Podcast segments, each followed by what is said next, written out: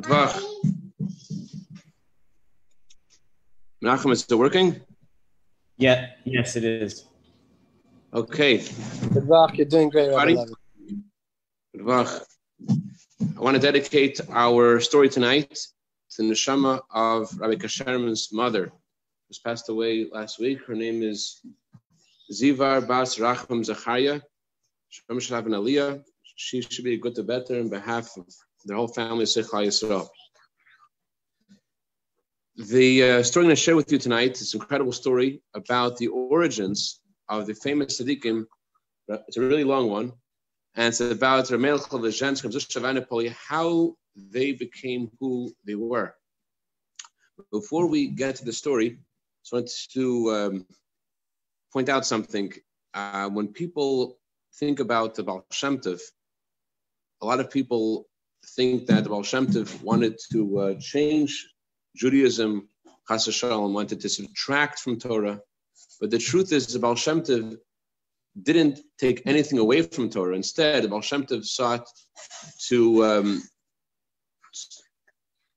never going to happen, right? The Shem will never take away from Torah. Instead, he just brought into Torah joy and light and depth, but Chas Shalom didn't take away from Torah. It's interesting. Uh, when the Baal Shem Tov first introduced the path of Hasidus, so there was between the year 1650 and 1750, um, there was 1764, there was this group called the uh, Vad Arba Haratzes. It was what was called the Council of the Four Lands, and every Jewish community had a representative in this council. And many, Rose, please stop the ball around. And many, and many, come lap. And many, many um, questions about halacha and other things were decided at the Council of the Four Lands, called the Council of the Four Lands because it included Little Poland, Greater Poland, Polonia, and Galicia, uh, and Galicia. And because of Shem novel approach seemed to many people as being a, a, against Torah, they sent messengers to the Baal Shem to to see if this his path is indeed against Torah or not. And Baal Shem Tov told them that while they are trying to explore the Torah of the mind, the Baal Shem Tov wants to reveal the Torah of the heart. And he chastised the messengers after arguing, proving his position for two days and day and night, discussing with them his position. He chastised them because he said, according to Torah, there's a rule, Shamoa bein achechem. Shamoa bein achechem means, order for a judge to pass judgment, you have to have all parties present. You can't pass judgment when you're by yourself. You have to, the plaintiff and the defendant have to both be around for you to be able to administer judgment. So Shem Tov said, how could they possibly say whether my, my path is correct against Torah or not against Torah if I'm not there to defend it? And therefore he asked to arrange for a a, a place where he could speak to all the greater Torah giants and defend his position. And Baal Shem Tov told him, we're learning a lot about Avos Yisrael every week, so Hashem told him something incredible about this verse, this verse, Shamoa ben achechem, which literally means listen among your brothers. Baal Shem Tov said, Shamoya means a, a talent, a chush, a spiritual sensitivity to hear if someone is blessed with a spiritual sensitivity to hear God's love, then Bain, Bain doesn't just mean between, Bain also means to understand. Then he understands his brothers. He understands the virtue of the Jewish people. If you have a spiritual ear, spiritual sensitivity in your ears, you can hear the love of God for the Jewish people and the greatness of the Jewish people. And there's a second interpretation of Bein Achechem. Bein Achechem means to be connected with people. When you when you appreciate how great other people are, how great our people is, then you, it makes you connected with people. And then the Baal Shem Tov said, conversely, in order to have that spiritual ear, that spiritual sensitivity to hear the value of other people and to hear God's love for each of us, you get that by being connected with other Jews. Anyways, they were impressed with the Baal Shem Tov, but they asked him a question. They said to the Baal Shem Tov, you only have 60 students. In our yeshivas, we have thousands and thousands of students. So what is your power greater than our power? Why should, why should we pay attention to you? So Baal Shem Tov gave him the following analogy. Is a person could plant a vineyard or plant a field and plant it in a way that there's no empty space. Every single inch is planted. And that and another way of doing it is that you plant only a few things, but you pay attention to water everything in the right time and to prune and to plow. So Baal Shem Tov said that when you plant every detail, every every inch of the soil, so what happens is is that you you grow a lot, but there's a lot of uh, a lot of wormy uh, vegetables and fruit that grow too. And what happens also is, is that these seeds of these wormy vegetable fruit produce more of the same. Versus when you pay attention to plow and plant and, and water and irrigate the, a few plants, a few a few uh, uh, smaller amount, so then you make sure it grows and it continues to grow for generation after generation.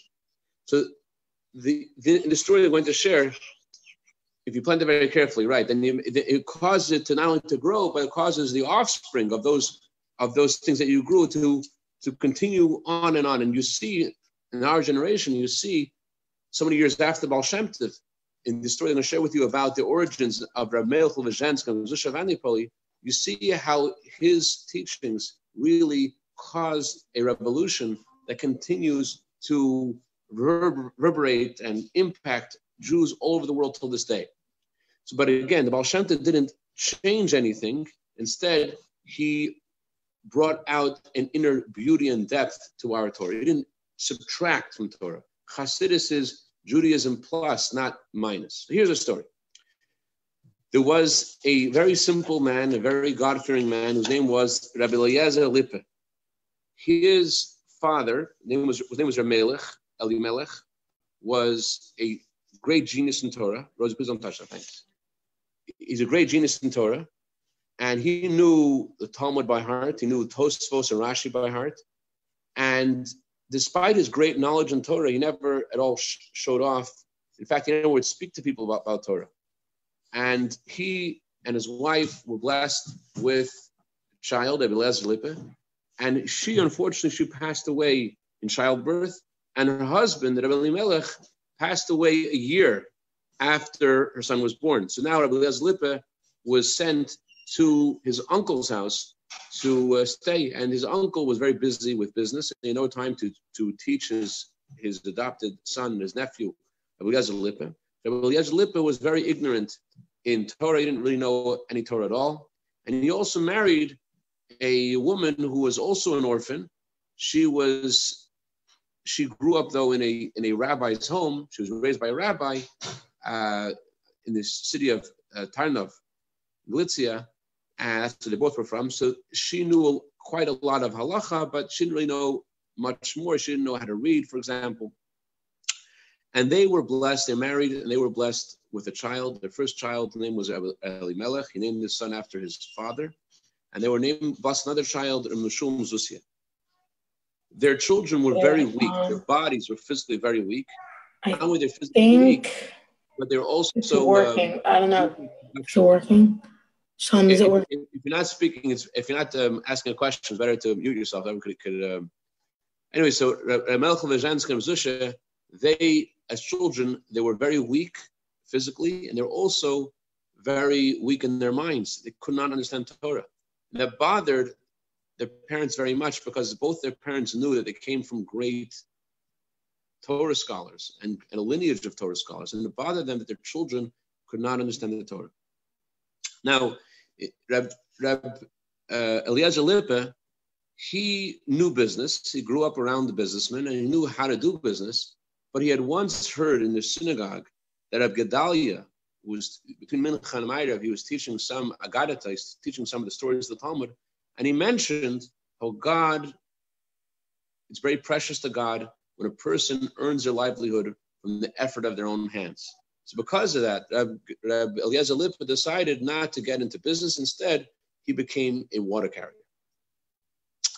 The Baal Shem at this time, he used to dress up like a simple person, like a poor person. He used to travel from city to city, and he used to inspire people. He used to tell people about the great pleasure God has when people would say Tehillim with sincerity and how precious it is to God. So in this city of Rabbi Eliezer Lippe, there were four wealthy people who would pay him more than the uh, average person. They, they were wealthier and they would pay him considerably more than the other people. And because he had these four clients, he was doing pretty good. He had a friend named Reb Zalman David, Reb Zalman Dave. Reb Zalman Dave, he supplied the water for various synagogues. And there was one time that Eliezer Lippe was walking in the marketplace and he sees Rabbi Zalman Dov and a few of his friends are listening to this poor man. He didn't know this poor man was the Baal Shem Tov. And no worries, Shalom, your mic's not on, it's all cool. So the um, so they they, uh, they hear the Baal Shem Tov. They don't know it's Baal Shem Tov, he's dressed like a poor man. The Baal Shem Tov tells them the following story. He said there was once a man, a very wealthy man, who donated a ox to the Beis HaMikdash. He wanted to bring a sacrifice to God. He donated this beautiful, big, healthy ox to the temple, and everyone was excited about it except for the ox. The ox didn't want to go. It was a huge, strong ox, and they couldn't get the ox to move. This poor guy is walking past them, and he has this bag of groceries of vegetables, and he sees the tumult, and he decides he, he knows a way to help them to get the ox to the temple. So he goes over to the ox, he, he, he puts the vegetables puts, a lettuce and whatever it was in front of the ox's mouth. The ox went for it and he started leading the ox towards the Beis HaMikdash, towards the temple, and successfully the ox is brought there and the ox is brought as a sacrifice. The rich man is very happy to bring the sacrifice to God. He invited his friends and his family and all the Kohanim, all the priests in the temple were also happy because they're all going to partake of this great stake, of this great sacrifice. And that night, the rich man has a dream. And in his dream, God tells him that he has more satisfaction from, from this poor person's vegetables, from his, from his gift, than from this big sacrifice that he gave. And that really resonated with Rabbi Lezer because the Tov continued and said that God goes over to the angels when a Jew does something sincerely for God. God goes over to the angels and says to the angels, Look at my child. Look what my child has done for me. God, so to speak, brags to all the angels and says, Look what my child has done for me. So this really touched Rabbi Eliezer Lippin. And he couldn't get this story out of his mind. It, gnawed at him for weeks one week, two weeks, three weeks. He's thinking about the story. And he thought of a plan, what he could do for God. He decided that he is going to make a exchange with uh, Rab Zalman Dayev uh, exactly the opposite of a Huckleberry Finn kind of story. He goes over to Zalman Doiv and he says to Zalman Doiv, you know, you have these four synagogues. I have these four wealthy clients to pay me 50% of what I earn. Let's switch. I'll take over the four synagogues and supply water for the synagogues, and you supply water for these four wealthy clients of mine. We could argue with that. That's, that's what he wanted to do. And he told us, he first asked his wife, and she was very happy about this as well. So he did this because he told his wife that the Baal Shem had said in his own words, he said these words to, to his wife, Baal Shem said a Jew can bring a sacrifice to God. Is what we should do. Something. What could we do for God? This, this is what he did. He, he decided to give up his wealthy client so he should be able to um, do this for Hashem. Now, uh, he also decided, he and his wife, they would, she didn't know how to read and she would go with him sometimes to, to, to have the merits to be part of this great mitzvah of bringing water to the synagogues. And they would go together. And he would say words of Psalms together with his wife, and they would cry together. She didn't know how to read, so he would say the words of Tehillim, Lamat Seyach, Mizmor and she would repeat it after him. Together they would cry and ask God that God should open up the minds of their children to understand the Torah. Chaimushka, by the way, Chaimushka, I just want to let you know that we can hear you. I just want to let you know. Okay. Anyways, so uh, so I raise a mirror, they can hear you too. So pay attention. So what happens is, is that um, they're crying. Not only they're crying and praying, praying together. He would, he and his wife would fast very often, not eat anything, in order to be able to give the value of what they, of what they would have used to buy food to give it to charity. And every Erev Shabbos, every Friday, his wife would bake two challahs, give it out to the poor, and the merit their two children, the God should open up their eyes to Torah study. She would light two candles, bring the two candles to the shul, so God should light up her children's minds and hearts to Torah study. And this is the way they lived. And Baruch Hashem, her son Zusha turned 13, and her son Elimelech turned 18. They wanted to go to yeshiva, and they sent them off to yeshiva. And they took, instead of their children, two children who didn't have anyone to take care of them. And they supported them, and they brought them to school, and they brought them to the Torah. And they saw that their efforts paid off.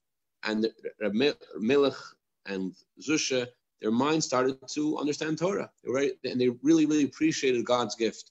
One day, Rabbi Eliezer Lippe is going to draw water, and his wife wasn't with him at the time. And it was Friday, Friday morning. He draws water, and in the water there was this huge fish. Ah, great fish for Shabbos. He brings the fish home to his wife, and he gives the wife the fish. And he, he and the two boys that he adopted go to the mikveh. They go prepare themselves to wash themselves for Shabbos in the town uh, mikveh. And when they come back, they see his wife is very, is very upset. Why is she upset? Because she found in the belly of the fish a diamond, a huge diamond. And she was very upset. Why was she upset? because she says, now you're going to want to go and you're going to do business.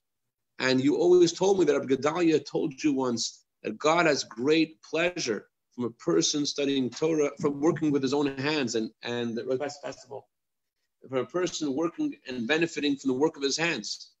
So he told him it's not true. I, I don't want to go into business, but also I don't know what we should do with this great diamond. What are you supposed to do about it? And they were both upset about this discovery of the diamond. So it's Shabbos, Shabbos is Shabbos, and he ignores his, his problem with discover having now this new diamond to worry about. And he and, and his wife and the children, they sing the songs of Shabbos. They're very excited, but Shabbos is over. He makes Havdalah, and he's very upset again. What is he going to do about the diamond? And his wife told him a story that she had heard. She had heard a lot of stories and a lot of halachas growing up in the house of this rabbi. She had heard about this great tzaddik who had prayed to God to alleviate him from his poverty, and they got a gift from God, this golden leg, golden leg of a table. And at first they were very happy to get this, but then his wife had a dream. and In her dream, she saw that uh, that this golden leg was missing in their temple in heaven, in their table in heaven. They were eating together at a table in heaven, and there was four golden legs in everyone else's table, but their table only had three golden legs. So she asked her husband, please pray to God, take back the golden leg. We don't want to be missing out in heaven. So she told her husband, we don't want to be missing out. I don't know why God is testing us with this. We don't want to have this wealth. Please go to the rabbi, find out what we need to do. So she went to the, he went to the rabbi. The rabbi said that halachically this belongs to them completely, but they could do with it as they please and give it to charity as well. And they were very happy. They were able to give this to charity, and they divided half of the uh, value of this stone to support people studying Torah and the others to poor people. His wife had said to him that she remembers a story, apparently a story about Rashi's father. Rashi's father was once in a boat and he and he had this precious stone, and there's a whole story how Rashi's father was uh, asked by this nobleman to give this precious stone to be put into an idol, and ordered not to be tested to sell the stone or not, whether he, nor that he shouldn't be challenged whether by the money that the nobleman was going to offer him for this stone to put in his idol, Rashi's father threw the stone out of the ship. So she told her husband, This is what we need to do. God is testing us. We don't want this test. We want to give it away and give it away fast. And in that merit, God should bless our children to be able to understand the Torah. And the good news is that it really worked. Her children became the famous Tzaddikim, Ramelech of Azhensk and Zusha That the story, story expresses how you give something to Hashem with sincerity, with, with, with your heart, with devotion, so Hashem pays back and Hashem blesses you and your family, your children. They should be the way they're supposed to. And that's a story I wanted to share tonight. Any questions, comments, criticism, tomatoes, and cucumbers? Reza Middle is my biggest fan. She likes my jokes. Thank you, Rabbi.